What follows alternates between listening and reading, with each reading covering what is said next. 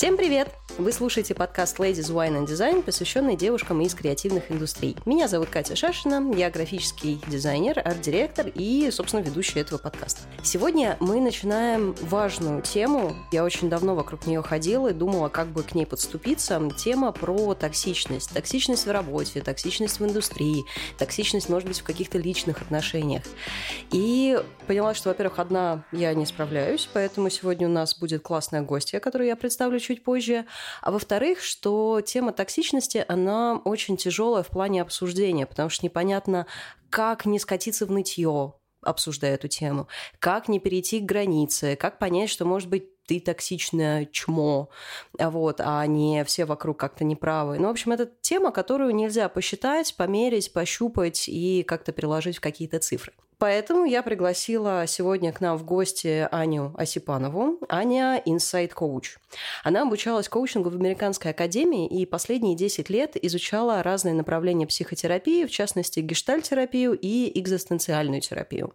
У Ани есть еще один очень классный бонус, потому что последние несколько лет Аня работает в рекламе. И, в общем, все знают, что рекламная сфера, она такая очень своеобразная, мягко скажем.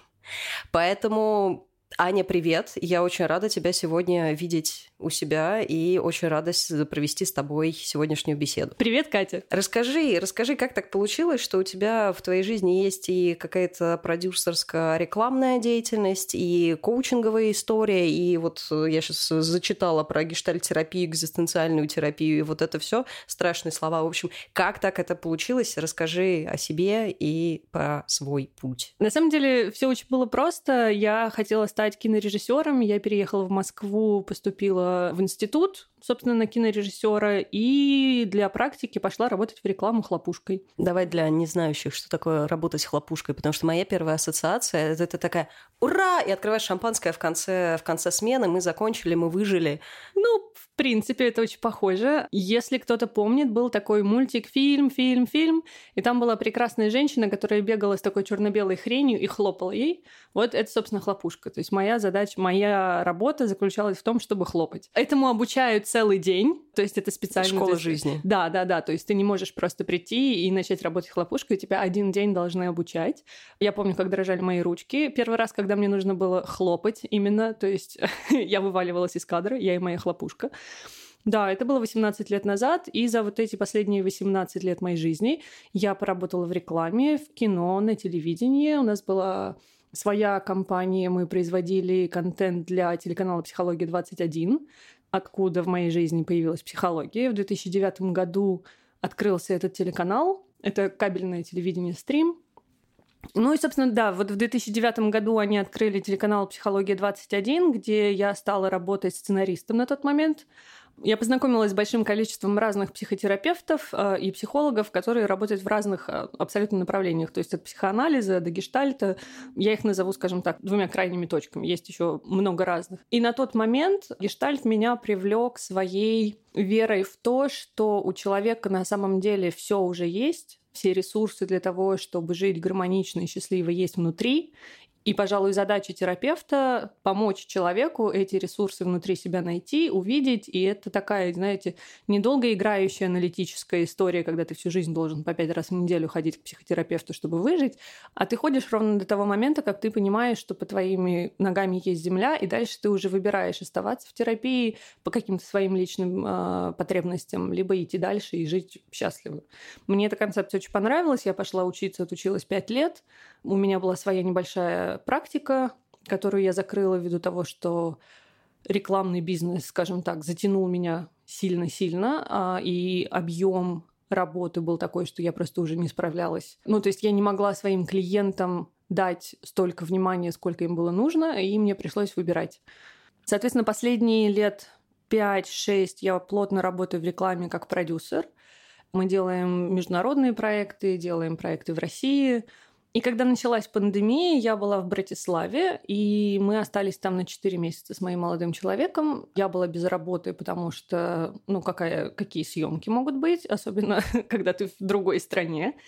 И мне было нечем заняться. И я давно подумывала вернуться в какое-то русло помогания людям, и мне показалось, что может быть, это как раз время. Я вернулась и пошла на курс э, работы с психологической травмой и ПТСР в гештальт-подходе. И после там где-то второго-третьего семинара я поняла, что нет, что психотерапия это сейчас на данном этапе моей жизни не совсем мое, у меня немножко другие, ну, какие-то внутренние установки и не, не, не чувствовала я гармонии в этот момент, и я пошла искать что-то новое, чтобы мне было интересно, при этом я могла бы до сих пор помогать людям, но, может быть, там не в такой глубокой травматичной форме, скажем так. И я нашла Insight Coaching, это американское направление, скажем так, оформилось оно не так давно, но коучи, которые работают, скажем так, в этом подходе, достаточно, ну, там, лет 10, наверное, уже э, в Америке развиваются. Это немножечко отличается от нашего классического понимания коучинга, когда вам говорят, чтобы достичь цели, вам нужно там типа только 10 идти. шагов, да, да, только идти. Суть в том, что ты, собственно, делаешь примерно то же самое, что гештальт-терапевт, но только твой фокус на том, что будет происходить с этим человеком в будущем и что он хочет создать в своей жизни, нежели гештальт-терапия, когда ты пытаешься как-то ну, не знаю, свой баланс в настоящем установить. Я считаю, что твой опыт, он эм, будет очень полезным для наших слушателей, потому что ты сможешь посмотреть на тему токсичности с двух сторон, и как сотрудник в достаточно жесткой индустрии, и как человек, который далеко не первый год изучает человеческое поведение, что у людей вообще в головах и так далее. Поддержи меня, пожалуйста, в том, что тема токсика, она действительно действительно болезненная? То есть почему нам сложно об этом говорить? У тебя есть какое-то понимание этого? Слушай, ну любая тема, которая касается негативных проявлений, будь то насилие, токсик, она всегда сложна для того, чтобы о ней говорить по одной простой причине. Когда мы начинаем вскрывать вот это вот темное, что есть на самом деле во всех нас, это процесс, который скажем так, угрожает нашему самоощущению и самопониманию. Ну, то есть человек, который жил всю жизнь, условно говоря, и думал, что то, что он делает, окей, когда кто-то к нему приходит и говорит, то, что ты делаешь, не окей, это прямая угроза его восприятию себя и восприятию мира. И как только мы начинаем говорить про такую угрозу, срабатывает наш древний мозг, да, наша лимбическая система, у которой есть всего три ответа на угрозу. Это замереть, убежать или биться. Ну и, соответственно, как бы нежно ты не подходил к любому топику, вот токсика, абьюза, чего угодно, у тебя очень многие люди именно впадут вот в эту вот доисторическую реакцию, даже если ты сделал все, что угодно. Потому что никто никогда не знает, а, что у этого человека в прошлом, то есть, да, ты можешь стригерить какую-то тему. Может быть, человек как-то посмотрит на себя, на свое поведение и поймет, что там было что-то не так. И вместо того, чтобы принять это, он начнет биться и говорить, да все вы идиоты, ничего вы не понимаете, гребаные феминистки, ну, то есть что-то такое. Нытики. Я нытики, когда готовила нытики, тему, да. у меня приходило несколько фидбэка в плане того, что, типа, вы, come on, женское общество, которое просто соберется и поноет за жизнь. Вот это вот, типа, поныть за жизнь. Ты же понимаешь, что это тоже защитная реакция, потому что воспринимать, когда человек рядом с тобой открывает свою уязвимость и свою боль, очень сложно для человека, который рядом. Ну, то есть, почему, например, многие, особенно не очень профессиональные психотерапевты, выгорают так быстро? Потому что выдерживать боль, маленькую даже, очень сложно. Или, например, возьмем отношения между мужчиной и женщиной, да, там не все мужчины, далеко не все мужчины могут видеть своих женщин, когда они плачут. И это не потому, что они плохие, это они просто не могут выдержать вот этой вот боли, и им нужно что-то с этим сделать, чтобы это исправить. И вот эта вот реакция на то, что вы будете ныть, это, ну, отчасти понятно, что там токсические такие как бы реакции, но там еще возможно именно то, что с этим как-то сложно обходиться. Потому что если ты примешь то, что, например, твое поведение токсично, и те люди, которые об этом говорят, правы, то тебе придется измениться. И много чего с собой сделать, да? да? А делать-то этого никто не хочет. Человек не склонен к изменениям без причины. Причина может быть либо я чего-то хочу, либо я чего-то очень не хочу. То есть я либо бегу куда-то, либо бегу Либо от, бегу. от чего-то. Ну, то есть две причины. И как бы когда женщины собираются, или там мужчины, неважно какой пол, и говорят, что вот здесь что-то, что нужно изменить, да, то с этим как-то ну, обходиться очень сложно. Что с этим делать-то? Я не хочу, я вот живу нормально, мне кажется, все, что я делаю, это нормально. Если вы считаете, что это ненормально, вместо того, чтобы посмотреть на себя, да, отрефлексировать и подумать, что мое поведение в 21 веке насколько актуально, лучше сказать, вы нытики, или вы идиоты, или вы слишком чувствительные. Но вот тут я бы на самом деле разделила. Ты несколько раз сказала, что я работаю в рекламе, и я не буду говорить, что это токсичная сфера, потому что нельзя говорить такое про место, где ты работаешь, но условия работы в рекламе сильно особенные. Ну, то есть формат... Мама says I'm special, да? Да, да, да, да, да, да. Ну, то есть, когда ты работаешь 24 часа в сутки, у тебя нет выходных, у тебя нет личной жизни. Единственная личная жизнь, которую ты можешь найти на площадке, у тебя будет, да. Ну, то есть, очень много эго, когда мы говорим про дизайн, про рекламу, про любое место, где есть креативная составляющая, разговор про токсичность становится очень сложным. И вообще сама тема токсичности становится очень острой. Потому что как только мы говорим про креативность, креативность очень честно связана с личностью. Вот то, что я говорила, как мы воспринимаем себя. То есть, условно, если ты как дизайнер, например, или там как режиссер, да, как художник-постановщик, ты делаешь что-то для проекта, да, для любого. Когда ты получаешь фидбэк на этот проект, да, я не люблю российское слово критика, потому что оно сразу подразумевает у него Негатив. негативная конно- коннотация абсолютно. Какой бы ты фидбэк ни получал, ты не можешь, ну, очень сложно разделить себя и свою работу. Но это отчасти, на самом деле, там люди, которые давно работают в рекламе, они уже прекрасно понимают, что как бы если мой эскиз говно, это не значит, что я говно. Но для людей, которые только начинают работать, да, я прям вижу, как это их ранит сильно. Это вот как раз токсичность это или нет, да? Ну вот вопрос. Давать Если критику или нет? Мне кажется, вопрос в подаче.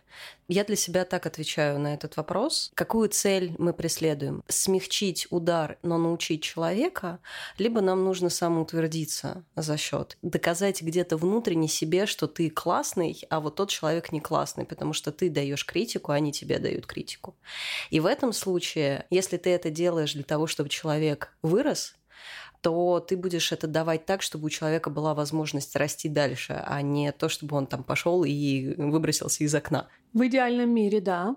Но я тебе могу сказать, что за все эти годы я встречала много людей, которым экологичный фидбэк не сильно помогал. Я могу сказать, вот просто вчера, буквально, а, общаясь с подрядчиками, я вынуждена была достаточно в жесткой форме сказать человеку, что то, что он сделал, это плохо. И я не была экологична. Я использовала все те слова, которые я не могу использовать в этом подкасте, потому что я прекрасно понимала, что человек, у которого есть данные, и которого мотивация «ты молодец, ты все можешь, вот только вот здесь вот чуть-чуть подправь» не работает, потому что я с этим сталкивалась уже не раз, конкретно с этими людьми, и я понимаю, что если это не работает, то нужно как-то иначе разговаривать. К сожалению, вынуждена признать, что это работает. Когда ты жест... в очень жесткой форме человеку говоришь о том, что то, что он сделал, это плохо. Это новый виток лично для меня. То есть я пока... Я понимаю, о чем ты говоришь, и я принимаю твою точку зрения, потому что есть чудесный фильм «Whiplash», про барабанщика, которого, которому попался преподаватель, который это просто капец. Я смотрела каждый раз, и каждый раз, когда это были манипуляции, когда это был токсик, когда это был какой-то вот прям на грани абьюза уже физического, я закатывала глаза и думала, господи, как человек вообще выжил через, как он прошел через все это. И самое, не знаю, трагичное, наверное, в этом фильме, что последние кадры дают нам понять, что только в этом формате человек и может работать. То есть только вот через эти унижения. А там унижения были в разряде того, что человек попадает в аварию, он барабанщик. Он приезжает на концерт в рваном фраке со сломанными руками, он не может играть, он пытается, но он не может. И его при всем зале, где очень много важных людей для его будущей карьеры, его при всем зале заставляют уйти, и это делает его педагог. У меня просто, у меня там гештальты, Вьетнам, еще что-то как-то вот так вот э, фейерверком разлетались, но трагедия в моем представлении была именно в том, что человеку это надо было. То есть это какой-то такой в случае фильма уровень мазохизма, когда человек по-другому не готов взаимодействовать с окружающей действительностью. Ты затронула как раз очень хорошую тему про токсик именно в рабочих отношениях. Давай что называется, попробуем в понятиях разобраться. Есть ли какие-то маркеры, по которым ты понимаешь, что токсичность есть? Мы собрали несколько интервью с девушками из группы, и у нас уже прослеживается интересный паттерн про то, что люди, которые находятся в токсичной среде, э, начинают понимать, что они находились в токсичной среде, только выйдя из этой токсичной среды. И практически в каждой второй истории, а у нас их уже штук 12 на момент записи подкаста, говорят о том, что мы считали это норма, а потом вышли из этой истории, посмотрели сверху, проработали с психологом и охраняли от того, что насколько это не норма. Я бы сказала, что маркер для человека, который находится в токсичном пространстве работы и как-то сам не может понять, что что-то не так, будет свое личное нежелание идти на работу. Знаешь, когда ты заболеваешь, когда ты, ну, просто бывает, что, ну, до слез не хочется идти. У меня, у моей мамы была ситуация, когда у нее была очень хорошая работа, очень хорошо платили, но она настолько не могла и не хотела, что она пришла к доктору и сказала, дайте мне больничный. Две недели пробыла на больничном. Дальше доктор ей сказал, вы знаете, говорит, не могу вам больше больничный. Он говорит, ну вы можете пойти к другому доктору, и он вам тоже даст больничный. И она так полтора месяца была на больничных, после чего она пришла и сказала, что нет, я больше здесь работать не буду. Я бы сказала, что это самый яркий пример того, что ты работаешь где-то, где не стоит быть. Но тут опять понимаешь, в чем дело. Вот этот пример, который ты привела про мальчика, да, ну как становятся чемпионами, да, как тренируют чемпионов. Их иначе не тренируют. Тут вопрос твоих личных каких-то выборов. Работа в рекламе, скорее всего, она будет плюс-минус токсична. Там могут быть не все варианты возможного токсика. Токсик разнообразный. Там, я могу сейчас пройти просто немножко по токсику, да. Разные люди по-разному это называют, но я скажу там какие-то центральные элементы. Ну, естественно, это токсичный босс, там могут быть манипуляции, может быть насилие физическое, может быть эмоциональное, унижение, все что угодно. Да? Но это как бы такая фигура, потому что босс, в принципе, формирует культуру компании, да, микроклимат, скажем так. Второе – это будет неясная коммуникация между людьми и департаментами, когда вам ставят задачи, которых вы не понимаете, или разным сотрудникам ставят разные задачи, или, например, сотрудникам не сообщают о том, что поменялись какие-то условия.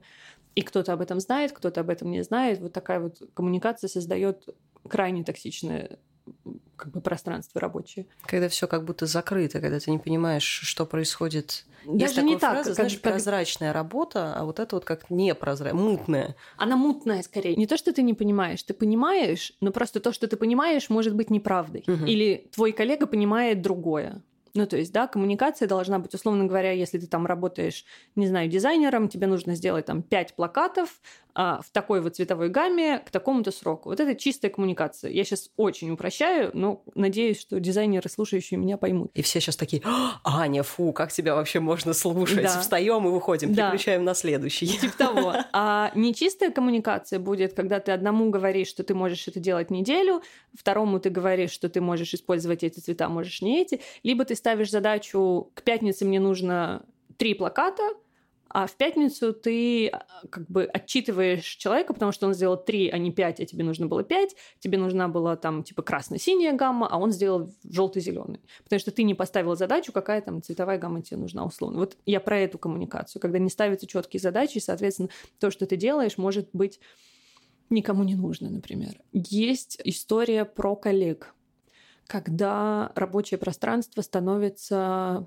типа средней старшей школой знаешь, когда там типа группочки собираются, да, и самое страшное, то есть когда это происходит на одном уровне, да, там среди там, условно говоря, менеджеров или там кого-то, это плохо, но с этим можно жить. Можно найти там, друзей, которые тебя будут поддерживать. Ну, как-то с этим можно обходиться. Но если, не дай бог, это, опять же, вот там в составе верхушки компании, и кто-то там из твоих коллег в нее входит, а ты не входишь, это формирует не то чтобы просто токсично, это ужасно. Все, что я вот рассказываю, это приводит человека к тому, что он не хочет ходить на такую работу. Еще один сигнал, который некий объективный показатель, когда ты видишь, что люди сменяются в компании очень быстро. Ну, то есть они не задерживаются дольше, чем полгода. Вот если ты видишь, что это постоянно происходит, значит, что-то не так в компании. Люди не хотят работать, люди не хотят оставаться. И это такой, как бы, тоже объективный знак того, что что-то не так. Мне кажется, что это какие-то такие центральные темы, но суть в том, что, например, если ты хочешь, опять же, работать в рекламе, да, если ты хочешь быть успешным в рекламе, ты должен пойти на то, что, например, ты будешь сталкиваться с самовлюбленными эгоистичными боссами. Ну, потому что это их работа такая, да, им надо там нести идею или еще что-то. Ты столкнешься с тем, что у тебя не будет никакого баланса между личной жизнью и работой, потому что ты будешь работать круглосуточно. Ты столкнешься с тем, что уровень стресса средний по палате в рекламе, он примерно в пять раз превышает то, что ты считаешь самым высоким уровнем стресса потому что на это, ну, как бы завязаны большие деньги и очень много процессов, и все происходит на кончиках пальца, и поэтому каждый взрывается очень легко, например, да, и ты можешь отхватить в любой момент за даже какую-то маленькую погрешность. И это какой-то внутренний выбор. Хочешь ли ты преуспевать в этой сфере, либо нет. И я не говорю, что это плохо, потому что на самом деле это закаляет так. То есть, если что ты потом уже ничего не страшно. Абсолютно, да. То есть, если ты преуспел в, вот в этом бизнесе, я, например, сейчас когда делаю проекты не продюсерские, а делаю проекты как второй режиссер, боже, для меня это как я на Мальдивы слетать, понимаешь? Я абсолютно, потому что уровень стресса, уровень вот этого ну, всего настолько низкий, и ты можешь после этого прийти и да, если мой психотерапевт скажет, что там это токсично, я с ней соглашусь. Но это мне нормально.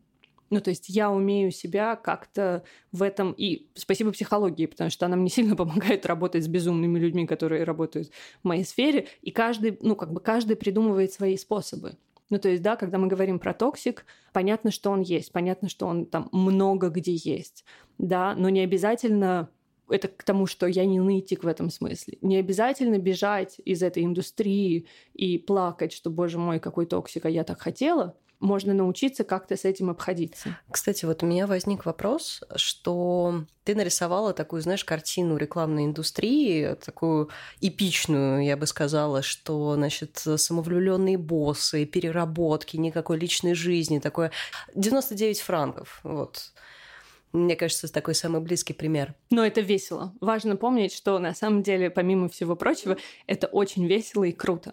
Э, и это твой, я вот поймался на мысли, что я думаю, что я, наверное, не готова работать в такой истории, но что у тебя это твой сознательный выбор, ты знаешь все плюсы и минусы, что в моем случае это мой сознательный выбор. Но скажи, у тебя появляются какое-то желание, например, какие-то мелкие вещи изменить, что-то улучшить, что-то вот в том, не буду называть это болотом, хотя я ярый просто противник э, токсичных компаний за свою жизнь и за свою карьеру я понаблюдала достаточное количество, поэтому я так это выступаю с э, ярким флагом против. Но, что называется, принимаю, не осуждаю. Но вот было ли какое-то вот это вот чувство, что, может быть, что-то можно поменять? Может быть, оставить драйв, но немножко снизить балансировку токсичности к веселью? Баланс, да, баланс. Слушай, ну, опять же, все сильно зависит от проекта, от продюсера и от людей. Если, например, токсичностью называть, как некоторые называют, соотношение рабочего времени и личного, да, например, в Америке считается, что если ты там постоянно-постоянно работаешь круглосуточно, и у тебя нет выходных, это токсичное, типа, рабочее место. Я, например, так не считаю. Я считаю, что если человеку по кайфу, и если он выбирает там индустрию работать в ней, если это как бы сознательный выбор, то почему нет? Ну, то есть как будто бы, знаешь, меня ограничивают выбирать если, ну, если тебе классно, да. И несмотря на то, что мы, правда, работаем круглосуточно, это драйвово. Что можно изменить? Ну, всегда можно меняться к лучшему. понятно, что всегда можно меняться к лучшему. И это, мне кажется, что там какие-то Сейчас уже есть подвижки к этому глобально, ну вот на рынке в Москве. Мы не так быстро туда идем. Ну, то есть понятно, что мы там на 10 лет отстаем, на 20 лет отстаем от того, что там происходит в Европе, да, где, например, а, нельзя снимать больше 16 часов в день. Ну, то есть все, после этого, после 16 часов рубильник, и все пошли домой. У нас пока такое невозможно. Ну, например, если я сравню с тем, что было 10 лет назад, 15 лет назад, когда такие суточные 30-часовые смены, это была норма, в принципе, сейчас такого нету. Ну, то есть мы, как бы, понятно, мы медленно туда двигаемся. Что-то менять, я не знаю, как это делать на таком, на большом глобальном уровне, но я, например, когда я работаю, я стараюсь, ну, во-первых, не орать на своих подчиненных без необходимости. Ну, то есть меня очень сложно довести, но если меня довести, я взорвусь. Я могу по пальцам там одной руки пересчитать, э, сколько раз за 18 лет я взрывалась. Но если я взрывалась, я взрывалась сильно. Потому что я там не считаю, что нужно там орать на человека, если он сделал маленькую ошибку. Если 20 раз человеку сказать, что он сделал маленькую ошибку, и он продолжает ее сделать, и отрицает свою ответственность, вот тут как бы приходится задуматься, да, и вообще надо ли этому человеку работать в этой сфере. Я стараюсь не работать тогда, когда можно не работать, ну, то есть по минимуму на выходные оставлять, чтобы было больше свободного времени. Я стараюсь как-то поддерживать всю свою съемочную группу. Когда мы делаем проекты, особенно когда тяжело, и как-то их мотивировать, для этого я использую, собственно, психологические, коучинговые, любые другие инструменты. Ну и как создавать вот это пространство. Понятно, что я тоже человек. Не то, что я там, знаешь, говорю о своей индустрии, а сама такая зайчик. Нифига. Меня тоже срывает. И иногда срывает без повода, абсолютно, или я заставляю людей работать круглосуточно, или критикую их там творчество. Все я это делаю, да, потому что, ну, мы все не без изъянов, а контролировать себя постоянно тоже не получается. Ну, как бы ты тоже человек. Но я как-то просто стараюсь там на уровне себя, ну, то есть, например, если мы говорим про компании какие-то, да, там не проектные, а вот прям работающие постоянно, я бы говорила так, на уровне любого человека можно понизить токсичность рабочего места. То есть даже если ты, не знаю, уборщица, если ты хочешь это сделать, ты можешь на это повлиять. Понятно, что если босс решит, то это все случится гораздо быстрее, но это всегда начинается с самого себя.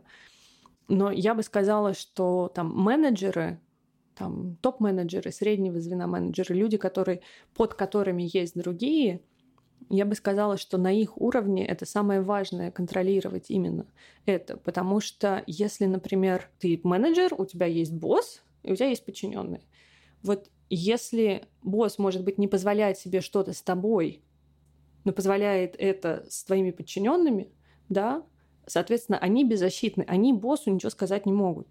И это твоя работа как менеджера как-то сдерживать и разговаривать с боссом. Да, ты можешь потерять свою работу, давайте будем честными, мы в России. То есть у нас нет такого, что ты пришел в HR и сказал, вы знаете, босс наш ругается и унижает моих сотрудников, что делать? Скорее всего, тебя уволят. Но это твой личный выбор. Да, пойдешь ты это сделать или нет. Потому что я, например, не в рекламном бизнесе, в других сферах с этим сталкивалась, и я была вынуждена говорить своим боссам, чтобы они не вели себя подобным образом с моими подчиненными. Кстати, как, какая была реакция в этот момент? Было ли у них такое, о, господи, Анна, простите, я был так неправ, я обязуюсь исправиться? Нет, не было такой Чёрт. реакции, безусловно, да. Ты знаешь, а, это не был разговор на самом деле. То есть я не садилась тет-а-тет э, со своим боссом на тот момент и разговаривала, но в моменте, когда что-то происходило в офисе, там было принято как бы старшим составом давать именно очень жесткую критику за любую проблему, собственно, низшим, ну, не знаю, там, подчиненным. вот. А я была посерединке. И, собственно, каждый раз, когда я, э, при мне происходило что-то подобное, я это останавливала. Ну, то есть, либо я вставала на защиту сотрудника, либо я как-то э, очень вежливо относительно босса, ну, то есть, потому что я тоже не могу как бы ставить его, но я достаточно как бы жестко, но интеллигентно ставила границы, что вот здесь как бы да, классно, а вот здесь вот не надо, потому что это моя работа следить за этим, и поэтому, если у тебя есть какие-то вопросы, пожалуйста, приходи ко мне, а не иди напрямую к человеку. У меня была потрясающая история, когда я работала в предвыборке. У меня был сумасшедший, совершенно такой бешеный практически политтехнолог, который мне рассказали, что, ну, в общем, он прям агрессивный товарищ. Рассказывали истории с предыдущим арт-директором. И в какой-то момент нам нужно было немножко увеличить дизайн-штат, и я взяла своего помощника. Это мальчик э, сильно младше меня, которого я обучала в тот момент. Я его предупредила, что работать нужно будет сутками, вот это все. Поставила условие, что на моего стажера могу орать только я. И если кто-то из офиса будет орать на моего стажера, мы вдвоем собираемся и уходим. То есть, если вдруг есть какие-то претензии, они должны быть направлены мне, потому что я за, отвечаю за этого мальчика, и я беру ответственность за все, что он делает. Соответственно, на меня орать, ну, как бы не очень классно, но можно. На него орать, мы сразу собираемся и уходим. Вот это примерно про то, что я говорю, потому что Понимаешь, любому человеку наорать на человека на том же уровне, что ты, гораздо сложнее, чем пойти и кого-нибудь пинануть. У меня мама в свое время, когда мы переехали в Москву, устроилась работать директором магазина продуктового. И она первое, что сделала, когда пришла на работу, она пошла в зал и стала убирать мусор. Ну, то есть обрывки коробок и все. Это был такой, типа, какой-то чиповый магазин. Она директор. И на нее все замы, и все, типа, «А что ты делаешь? Она говорит, ну как, что я делаю? Я создаю культуру магазина. У нас должно быть чисто. Если ты идешь по ряду и видишь, что что-то валяется, возьми, подними и выкини по дороге. И говорит, я не прошу вас ходить специально и чистить, потому что у нас для этого есть там уборщица. Но смысл в том, что когда ее замы, не знаю, продавцы, кто-то еще там, я не знаю, все иерархии магазина, но когда они увидели, что директор это делает, у нее был чистый магазин через месяц. Он был идеальный, он был вылизанный просто, понимаешь? Потому что она ввела это в культуру. Она всегда вводила в культуру вот это вот уважительное общение с а, подчиненными. Я тут, знаешь, вот я сейчас подумала, что, наверное, в этом есть какой-то баланс, потому что есть, правда, люди, с которыми нежно и мотивационно, и хорошо, и они понимают. Есть очень много людей, и меня, наверное, за это сожгут на костре, которые не понимают по-хорошему, которые не хотят работать.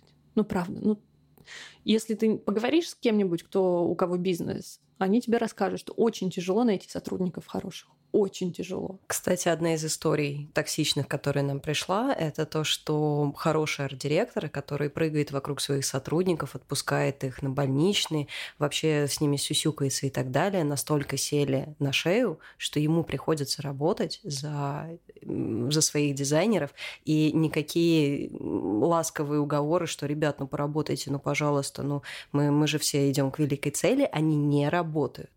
И э, девушка писала о том, что она не знает, что делать в этой ситуации, потому что ее учили быть не токсичным чмом, и она не токсичное чмо, но при этом все равно ничего не складывается. Потому что есть люди, которые так не работают. И с такими людьми нужно по-другому. Это то, вот, о чем я говорила раньше. Иногда нужно в очень жесткой форме человека поставить на место. Потому что если ты босс, все, что делают твои сотрудники, это продолжение тебя. Если твои сотрудники не работают, а ты работаешь вместо них, тут как бы надо задуматься просто о своем стиле того, как ты руководишь, собственно. И очень много ресурсов сейчас про лидерство, и они далеко не все говорят о том, что нужно быть зайками и нетоксичными. Потому что я считаю, что если человек плохо сделал свою работу 50 раз, он достоин того, чтобы его поставили на место в той форме, который заслуживает 50 раз. То есть я не считаю, что после первого промаха на человека нужно орать или увольнять. Но я считаю, что если человек 50 раз сделал что-то не так, его вполне можно уволить или сделать какой-то выговор. И это нормально, и это не токсичность. Ну, это, кстати, тоже вопрос границ, которые ты расставляешь, что при приеме на работу ты говоришь, что первый раз мы расскажем, мы и второй раз тебе расскажем, мы, в принципе, и в 25 раз тебе расскажем, потому что наша задача сделать так, чтобы ты научился. Но если ты не научишься, если ты не сможешь, если ты будешь невнимательным, то после 50 раз будет увольнение. В этом плане у меня в институте было интересно, если ты пропускаешь 20% занятий, тебя отчисляют. Это правило, потому что они не могут выдать диплом человеку, который не прослушал тот объем знаний, который как бы они хотят донести. Поэтому они не могут вешать лейбл высшего образования на человека, который недополучил эти знания. Поэтому это правила игры, которые ты задаешь, это границы, которые ты задаешь в этих правилах. Ну и дальше человек волен делать свой сознательный выбор внутри этого. Да, это как раз вот про тот же баланс да, работы и личной жизни. Есть правила игры, когда ты входишь там, например, на рекламный рынок, или когда ты входишь на любую там креативный там дизайн, например, да, ты сразу должен понимать, какие есть у этого ну, скажем так, темные стороны, условно говоря, да. Ну, плюсы, и... минусы, подводные камни. Ну да, или там, когда ты начинаешь бизнес, например, да, то же самое, там, ты прекрасно понимаешь, что тебе придется руководить людьми, для этого там нужно это, это, это. Потому что, например, ну вот мама моя, о которой я рассказывала раньше, она очень добрая, очень понимающая, тоже психолог, кстати, вот, гештальт. У нас, у нас э, семейный подряд, да. Если человек хорошо работает, этот человек будет получать бонусы, он будет на ее хорошей стороне, и она будет его поддерживать и помогать в ситуациях, когда, например, не знаю, человек не может выйти на смену или еще что-то прикрывать всячески. И это то, что делаю я, например, да, со своими подрядчиками. Если я знаю, что человек хорошо всегда работает, но вдруг что-то пошло не так, я его, естественно, поддержу. Это и скорее исключение из правил, нежели... Абсолютно верно. Ну, то есть, да. А если у человека за правило взято, не знаю, мусорить вербально, невербально, как угодно, да, то включается, скажем так, темная сторона. Но это тоже вот с токсичностью очень сложно определить ее границы. Я бы сказала, что, например, если мы говорим про фидбэк, можно сказать человеку, что его работа говно. Потому что если это говно, это говно. Ну, то есть, а ну, если это дизайн говна, м-м, тогда неплохо. Тогда вполне может быть и хорошо. Но я тебе могу сказать, что у меня, например, была ситуация, когда у нас а, художник-постановщик рисовал эскиз, и он был объективное говно. Объективное говно. Ну, то есть я, при том, что я не рисую, могла бы нарисовать лучше. Ну, то есть видно, что человек потратил пять минут своего времени и не сделал свою работу. Я бы, конечно, могла станцевать вокруг и сказать, девочка моя, ну что-то не очень хорошо получилось. Наверное, вот как-то давай, ты, ты, ты, ты, нет. Я сказала, это говно, ты потратила пять минут времени, у тебя было три дня, ты потратила пять минут времени, это неприемлемо. У тебя есть один день, чтобы это исправить. Очень коротко. Но ты не говоришь, что она говно, ты не говоришь, что она бездарное говно, но ты четко ставишь рамки. То есть ты, как бы, условно говоря, это не объективно, конечно, потому что то, что я называю говном, кто-то может посчитать конфеткой, но есть некие рамки. То есть, когда ты даешь вот этот фидбэк, да, ты не переходишь на личности, ты не унижаешь человека как личность, ты не говоришь, что у него там, не знаю, у меня сегодня какие-то все анальные фантазии, ты говно, а, там руки из жопы растут, что угодно, да, то есть ты говоришь про участок работы и ты судишь исключительно участок работы в заданном тайминге. И вот на это ты можешь отзываться как угодно и называть это какими угодно словами. Потому что если человек сорвал сроки, он сорвал сроки. Но что человек бездарность, у него нет будущего и так далее, и так далее, это уже такой переход на личность. Опять же, иногда с некоторыми людьми это полезно. Потому что вот у меня, например, мой молодой человек, он когда был подростком, крайне талантливый юноша был. Крайне талантливый юноша ничего не делал. Ничего не делал в школе, и, скорее всего, ничего бы у него в жизни не сложилось, если бы он продолжил так делать. И однажды один добрый учитель очень токсично с ним поговорил. Ну вот то, что мы сейчас в 21 веке, в 21 году называем токсичностью, он ему сказал, что у него нет будущего, что все, вот, все, что нельзя говорить с точки зрения токсичности, он все ему сказал. Он изменил его жизнь он там, мой молодой человек сейчас там, где он есть, благодаря этому учителю. Если бы этого токсичного разговора с ним не произошло, ничего бы его в жизни не поменялось. Потому что все вокруг танцевали и говорили, и мотивировали, и вот это вот все. Ты все сможешь, да, давай. Да, да, да, да, вот это благостное, только поработай чуть-чуть. Это ничего не работало. Один вот такой вот очень жесткий, очень правдивый разговор со всеми переходами на личности, которые только возможны, поменял его судьбу не означает, это не означает, что это надо делать. Я просто говорю, что ввиду того, что мы все очень разные, это вот еще одна сложность разговоров на такие темы, да, то, что, например, для меня токсичность, для кого-то может быть не токсичность. Мы сейчас как общество, не в России, а в мире даже, вот мировое общество, мы сейчас идем туда, где токсичное, темное становится очень, как сказать, легко создаваемым. Ну, то есть... Обратный расизм. Практически, да, да. И очень сложно сейчас находиться вот в этих вот рамках, потому что эти рамки становятся все меньше и меньше и меньше. Сейчас сложнее быть нормальным человеком там, не здесь. Потому что, чтобы быть нормальным человеком, ты должен соблюдать такое количество правил, которое невозможно, если ты живой человек, к сожалению. У нас здесь обратная ситуация, потому что мы, ну так исторически сложилось, что мы, у нас очень всегда была четкая иерархия. У нас была всегда там крестьяне крепостные, у нас были барины, у нас были аристократии, у нас был царь-батюшка, да, и мы никогда не критиковали царя-батюшку, но критиковали всех между ними. И у нас вот эта вот вертикаль общества, она настолько в наших генах, что это но для меня на самом деле лучший рассадник для токсичности. Потому что когда ты понимаешь, что у тебя есть четкий низ, четкая середина и четкий верх, это дает верху возможность унижать, собственно, низ и середину. И ты с этим ничего не сделаешь, потому что у нас, ну, то есть, если мы возьмем, например, а, европейские сооб... ну, общества, да, у них горизонтальная схема. У них понятно, что есть верх и низ, да, там как бы какой-то, но если так вот глобально просто геометрически подходить, у них э, горизонтальная схема общества они как бы все работают на то, чтобы эта горизонталь просто поднялась по оси. У нас есть четкая вертикаль, она неизменна. Патриархальная культура помогает этой вертикали стоять очень плотно. И чтобы это поменялось, нужно ну, еще лет сто. А там, где ты, у тебя есть вертикаль, там у тебя есть toxic, потому что toxic на горизонтали он размазывается и утончается, а на вертикали он просто льется сверху вниз, и внизу как бы собирается вся гадость.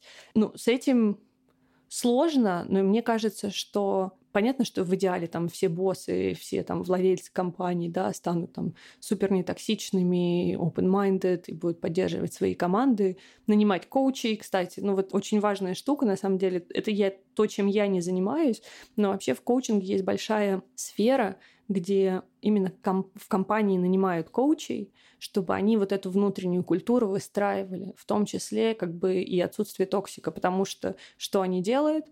Они работают с лидерами компаний, чтобы дать им понимание, что это не вертикаль, а горизонталь.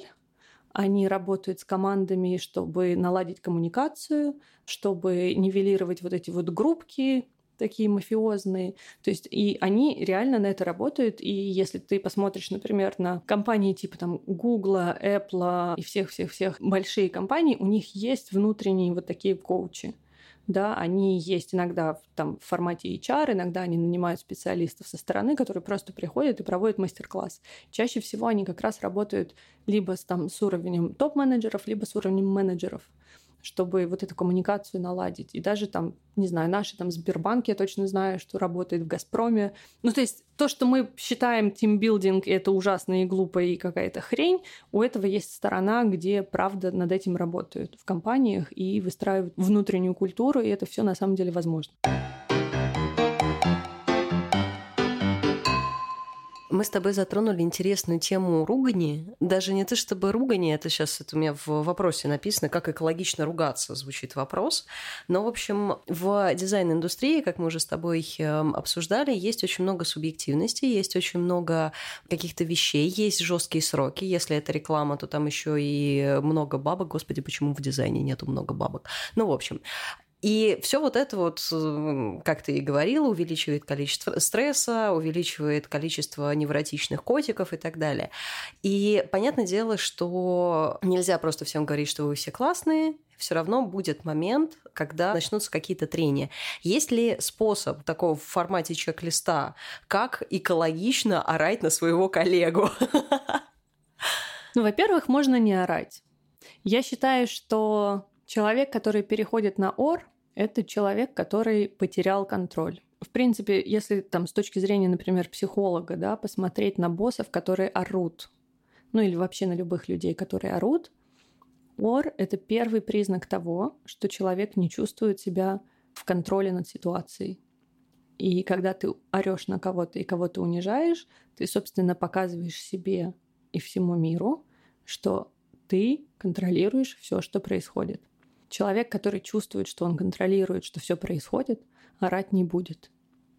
Потому что в этом нет смысла. Тебе не нужно доказывать кому-то, что ты как бы, что все под твоим контролем. И мне всегда казалось, когда я, например, получала отзыв на мою работу, при том, что я хороший сотрудник, но мне тоже высказывали и по делу высказывали. Так вот я скажу, что когда на меня орут, мне пофигу. Абсолютно. А с меня как с гуся вода, потому что я понимаю, что чаще всего, когда человек на меня орет, он чаще всего это делает ну, не очень заслуженно. А даже если заслуженно, я понимаю, что вот эта вот вся истерика, которая передо мной развивается, это исключительно из-за того, что человек сам потерялся. И ему сейчас гораздо хуже, чем мне. Когда же мне давали обратную связь, вот примерно таким же голосом, как я сейчас говорю с тобой, говорили, как плохо я сделала свою работу, и как они разочарованы во мне, вот это больно. Вот это работает, ну, невозможно просто хорошо. Потому что ну вот я сейчас говорю, да, там психология туда-сюда, чувак орёт. У нас на самом деле внутренне есть компас. И мы понимаем, когда ну, в нас брызгаются слюной, да, что там, ну, вся эта слюна не только про нас. Да, мы понимаем, что это истерика, и мы все, что сказано, делим на два, да, а то и на три. Ты становишься арт-директором, да, ну или человеком в позиции там оценивать работу других, когда у тебя есть определенный опыт.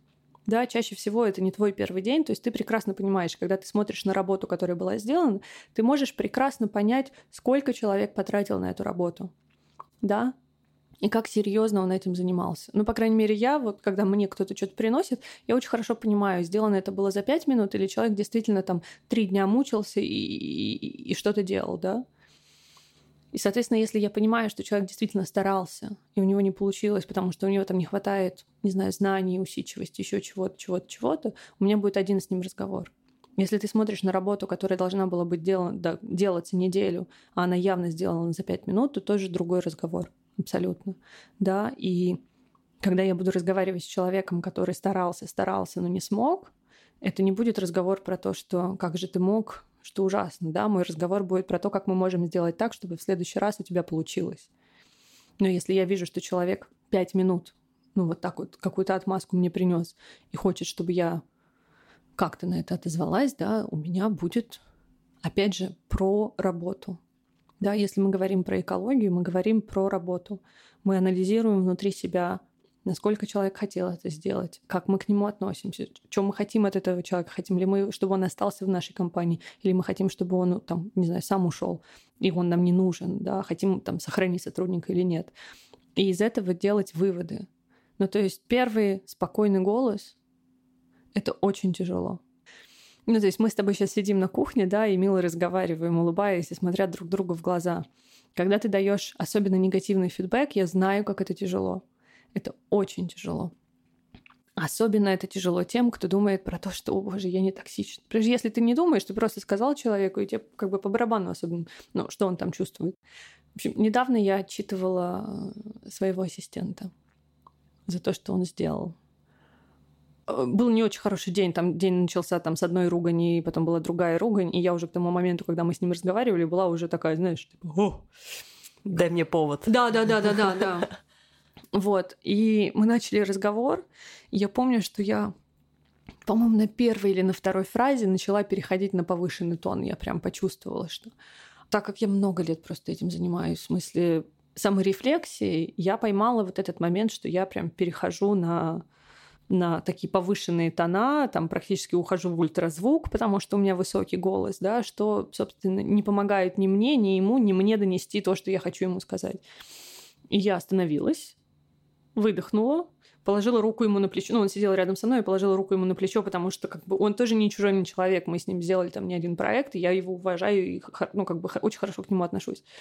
Вот, положила ему руку на плечо, сказала, чувак, я говорю, я не хочу на тебя орать, потому что у меня просто был очень сложный день до, того, до, до этого разговора, поэтому это не то, что я на тебя ору и ненавижу, а просто это как бы результат того, что случилось дальше. И магическим образом, без каких-то дополнительных усилий, дальше разговор пошел на нормальных, там, без повышенных тонов. Сердечко мое все равно билось.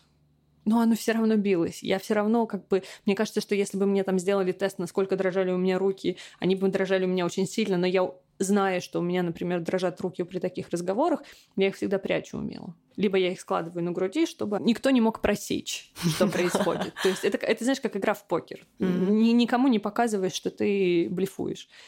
Но это тоже важно. Ну, то есть, да, если ты там хочешь кого-то отругать, да, или дать негативную обратную связь, да, не переходить на личность, не переходить на повышенный голос. Если вы чувствуете, что вас несет, так как вы босс, ну, в этой ситуации, там, условно говоря, да, остановитесь просто и выдержите паузу. Это только повысит ужас вашего сотрудника внутренний. То есть это не сыграет на то, что, о боже, он не может с собой справиться, и вот он не знает, что сказать. Нифига подобного. Страх, если вы хотите его внушить, только вырастет. За это можно не переживать. Но вам это даст возможность, собственно, как бы собраться внутренне.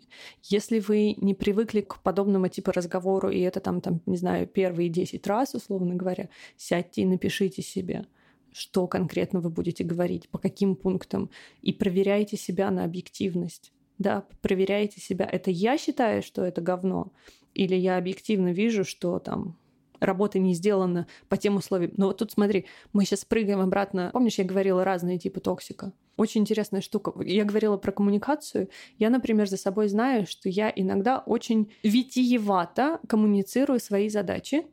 И есть люди, которые вот так вот схватывают, что я им говорю, а есть люди, которые не схватывают. Особенно если человек не сильно в проекте, он может просто не понять, что я, я от него хочу. Я работаю над этим. Не так, чтобы сильно, но я стараюсь. Ну, то есть я знаю, я знаю это за собой. Но тут вот смотри, чтобы работа была сделана, ты должен правильно поставить задачу и очень четко. И ты должен проверить, что твой подрядчик понял тебя правильно. Потому что с этого момента появляется возможность вот этой вот ругани, да, и негативного отзыва о работе. Потому что если тебе принесли работу, и ты такой, боже мой, это совсем не то, что я хотел. Вспомни, что ты просил. Вернись на шаг назад. Да, Потому что если ты попросил непонятно что, а тебе принесли непонятно что, это твоя проблема, а не проблема твоего подрядчика, ну, там, твоего сотрудника, да. И орать нужно пойти и на себя в зеркало поорать, а не на него, ну, условно. Для этого важно как раз сесть и с собой подумать. То есть мне не нравится, там, я хочу высказать вот этому там сотруднику, условно говоря. Да, по каким поводам я хочу высказать? Я хочу высказать, потому что работа не сделана в срок. Так, какой срок я давала? А я давала срок вообще? Да, если ты не давала срок, отлично, повода нет. Да, если давала, окей, вот у тебя есть пункт. В этом Такой проблема. Факт-чекинг э, относительно Себя. того, как ты поставил ТЗ. Абсолютно верно, да. Потому что с этого начинается э, коммуникация, да. У меня бывало такое, что у меня были сотрудники, которые мне человечески были, ну не то чтобы неприятны, но химия, знаешь, когда не возникает, и вот нет гармонии. И я прям с собой сильно всегда борюсь и боролась, потому что, условно говоря, если человек приятный мне и не очень приятный мне сделает одну ошибку, Естественно, приятному я хочу пожурить, а неприятному я хочу высказать. Вот тут тоже нужно там свой какой-то факт-чекинг внутренний. Ты хочешь высказать, потому что тебе человек просто неприятен, и ты хочешь как-то вылить вот эту неприятность, да, или потому что на самом деле он достоин того, чтобы это получить. Потому что я сталкивалась не раз с тем, что там со, со всех раз, ну, с, там, с, с обеих сторон, с точки зрения, в смысле, я видела, как это происходило, это происходило со мной, я это делала, когда именно вот появлялась вот эта токсичность в этом в процессе коммуникации именно из-за личной неприязни что люди просто не совпадали. И от этого начинает выливаться всякая гадость. Токсичность есть, и правда с ней нужно бороться, но нужно как-то самого себя сильно всегда проверять на то, что мы называем токсичностью, почему мы называем это токсичностью, потому что если, например, на меня наорал босс, но по делу, да, мы можем прийти к своему психотерапевту, к своей подруге и сказать, о боже, у меня такой токсичный босс. Нет, просто ты плохо работаешь. И это такая сложно сочиненная структура, где нам, правда, нужно себя всегда проверять на то, что я токсична, то, что я делаю. У меня очень дурацкая есть история. Много лет назад я разговаривала с девочкой, которая возглавляла какой-то там отдел в крупной корпорации, айтишной причем. что на тот момент было неведомо. И мы с ней говорили про сексизм, про как вот там нанимают женщин и так далее, так далее, так далее. И она меня спросила, говорит, а ты, если бы вот ты выбирала между двух сотрудников, один мужчина, один женщина, кого бы ты наняла? Я сказала мужчину. Я сказала мужчину, потому что мне комфортнее с мужчинами работать. Это был момент, для меня, потому что когда я это сказала вслух, а я, ну, я в этом смысле достаточно честный человек, то есть я не стала притворяться, что я такая вся просветленная, я ей сказала, и потом сама обалдела, собственно, от того, что я сказала, и такая типа, она говорит, вот видишь, я такая, ага, вижу, ну, то есть без проверяния себя очень сложно, когда ты сталкиваешься как ну, условно говоря, жертва, да, с токсичным рабочим местом, с токсичными людьми, да. Важно то, где твои границы находятся и насколько ты хорошо понимаешь вообще концепцию границ и есть ли они у тебя. Потому что, например, со мной токсичным можно быть на одном проекте, больше я с этими людьми не работаю. Это моя как бы принципиальная позиция. Я работаю только с людьми, с которыми мне приятно работать. Все. Я не голодаю, если я буду голодать, я пойду работать с токсичными людьми, я знаю. Но пока я могу себе позволить этого не делать, потому что у меня очень жесткие границы, которым я не позволяю никому нарушать. У меня был один режиссер. Ну, как сказать, если есть бог токсика, он был им. Очень талантливый. Очень талантливый. Преклоняюсь перед ним в этом смысле. И я там сознательно выбрала, что я буду, что все, что из него выливается, будет выливаться на меня. Это было неприятно. Я там ходила, плакала. Но я понимала, что мне нужно защищать свою группу, которая стоит за моей спиной. Потому что если он пойдет туда, то все, мне придется их всех собирать. И все равно их собирала, конечно, ну, потому что долетала. Но смысл в том, что и вот с этим как раз режиссером, если мы еще будем работать вместе, я снова пойду с ним работать. Несмотря на тот объем токсика, который выливался, потому что я считаю, что он дико талантливый, и то, что он делает, очень круто. Цена достойна. Да, да. Ну, ты знаешь, но... как работать со Стивом Джобсом, и терпеть его выходки, и э, терпеть те же выходки от какого-нибудь э, там Пети, Васи, Пети, Маши из ООО «Рога и копыта», который считает себя вторым Стивом Джобсом. Ну да. Но тут же понимаешь, в чем дело? Тут вот такая история, да? Вот мы говорим про toxic. Короче, история такая. Toxic возможен глобально с людьми, у которых нет границ. Остальное, если у тебя есть границы, но toxic на тебя может литься, он не будет на тебя оказывать такого эффекта как на других людей, у которых этих границ нету. Потому что если вот представить, да, toxic мы переведем просто на русский, да, это яд. Представь себе токсичный человек, он когда с тобой разговаривает, он в тебя плюется ядом. Вот если в меня плюнутся ядом, они, собственно, вот где-то в метрах, давай так, полутора от меня на стеночку моих границ попадут, стекут в землю и до меня не долетят. Поэтому со мной, например, очень сложно быть токсичным человеком, потому что до меня просто не долетает этот яд, если мы визуализируем это. Человек, у которого нет границ в принципе, да, естественно, этот яд в них влетает. И что самое интересное, и кажется, наверное, очевидное, что люди токсичные выбирают именно таких людей, потому что они видят, как их яд, собственно, поражает жертву. Если они не видят, что яд поражает жертву, им становится просто неинтересно. Понимаешь? Если у человека нет границ, то, во-первых, токсичным стать очень легко с ним, даже если ты не являешься токсичным, это как бы такое, знаешь, очень скользкое место. Ну и второе, они очень сильно подвержены этому. Они как будто бы, знаешь, мы иногда вот говорим там, типа, не вините жертв, да, но они как будто бы ищут. На самом деле они не ищут. Это такое взаимное. Потому что токсичные люди, например, они ищут своих жертв потому что им нужно вот этот вот яд из себя выплескивать. Да, что, что такое токсичность? Да, что такое этот яд? Это, собственно, когда у тебя внутри все черно, больно и страшно, оно формируется в яд. Знаешь, это вот как это можно представить токсичного человека, как у которого есть такой дополнительный орган, который психологическую боль перерабатывает в яд. И этим людям этот яд нужно выплескивать, потому что он формируется круглосуточно и постоянно. И когда он переполняется, есть шанс, что мешочек, вот этот вот орган порвется и заполнит все тело. Они не могут себе этого позволить, они не могут справляться с внутренней болью. Да? Мы не говорим про психопатов, там, социопатов и так далее, я говорю про обычных людей. И, собственно, их-то задача найти людей, на которых их яд будет работать. Если они выплюнут на меня, он стечет и упадет в землю, они не получат удовлетворения от этого.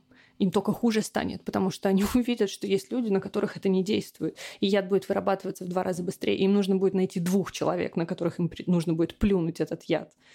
И главная защита от токсика вообще, в принципе, по жизни, в отношениях, на работе, где угодно, это выстраивать собственные границы и понимать, где они есть. Все. Просто иди и выстрой границы. Если бы это было так просто, да. они бы были у всех. Это угу. как бы это работа, которая делается и в коучинге, и в психотерапии. Это такое, понимаешь, я тут не советую ничего невозможного. Оно все делается, да, оно все вполне реалистично. И не то чтобы это там, знаешь, там типа прочитала одну книжку и все стало хорошо. Нет, это какая-то работа, это взаимодействие с людьми, но это пробы и ошибки вот этих вот границ, да. Но глобально это вполне выполнимо.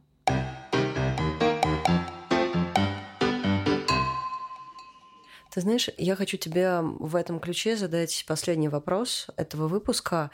Я очень хорошо понимаю позицию с границами. Я их очень много лет выстраивала, именно рабочие. То есть лично у меня еще немножко такие своеобразные, но рабочие границы у меня достаточно жестко выстроены.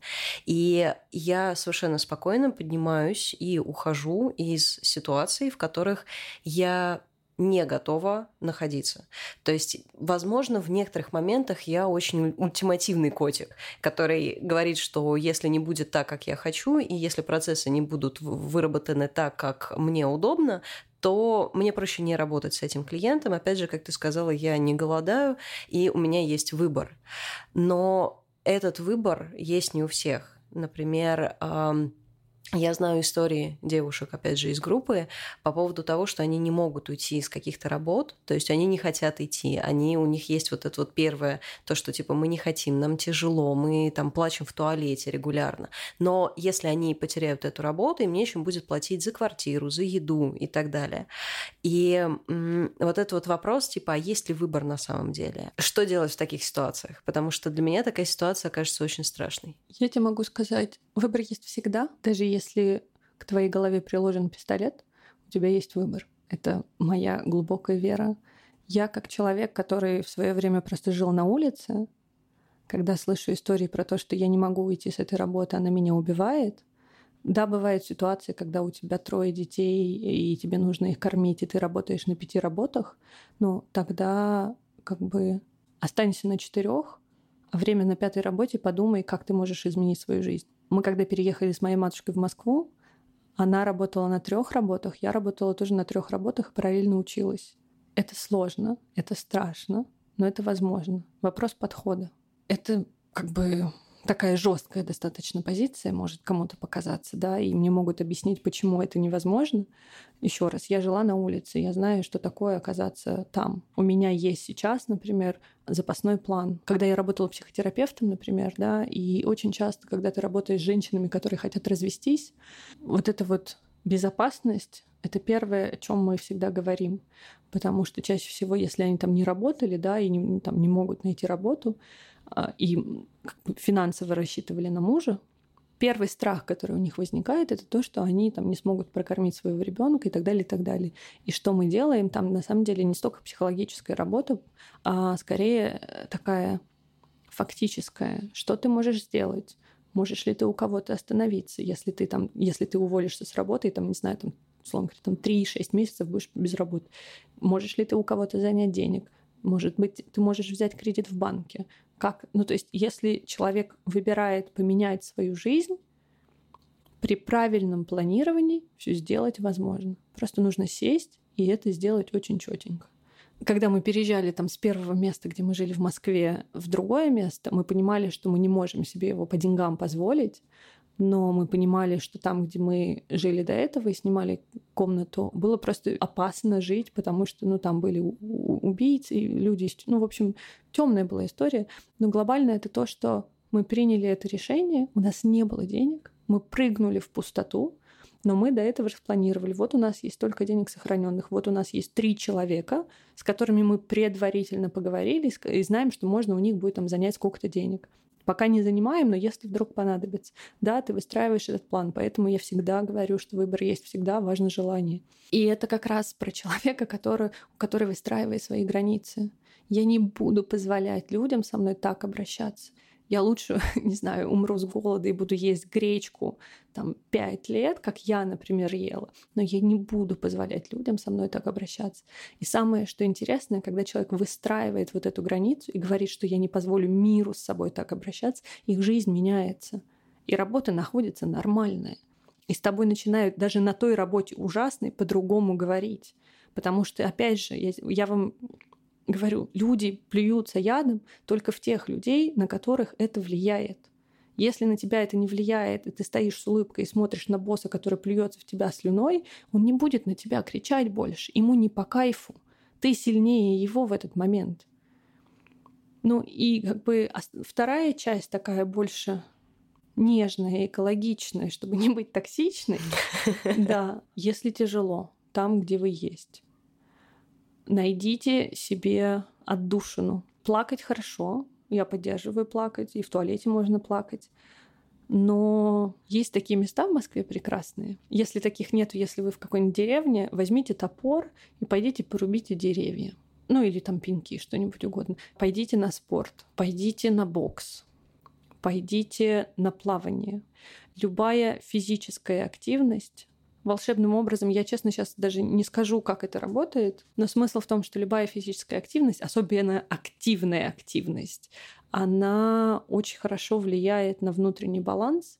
А если мы говорим про такие виды типа бокса, ну, каких-то таких вот там порубить Когда деревья. Когда ты потный, мокрый и абсолютно счастливый после. Это скорее, да, это, но это еще про то, что ты вот этот вот внутренний, понимаете, в чем дело? Тут история такая, что когда на нас вот этот вот яд льется, если он нам не только больно, и слезы помогают с болью. Но почему как бы мы там плачем-плачем, а все равно, потому что боль это не единственный результат. Второй результат есть, это когда внутри скапливается агрессия.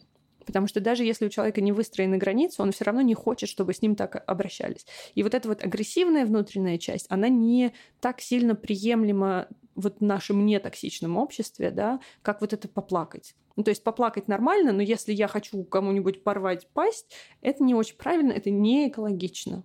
Вот как бы здоровая агрессия — это ключ к выстраиванию границ на самом деле. И вот это вот порубить дрова или побоксировать, это как раз работа с вот этой агрессивной частью, которая не получает выхода и было в Москве такое место, не знаю, есть сейчас, где ты можешь выбрать, какую комнату тебе построить, прийти и все разнести там топорами. Да, вот. да, да, да, да, слышала. Мы снимали просто телепередачу про цикл телепередач про агрессию, и вот мы туда, собственно, хотели, и я попробовала на себе. У меня как-то с агрессией плюс-минус нормально. Я, конечно, ну, повеселилась, ну, прикольно было. Я маленькая и слабая, поэтому сильно ничего разбить не могу.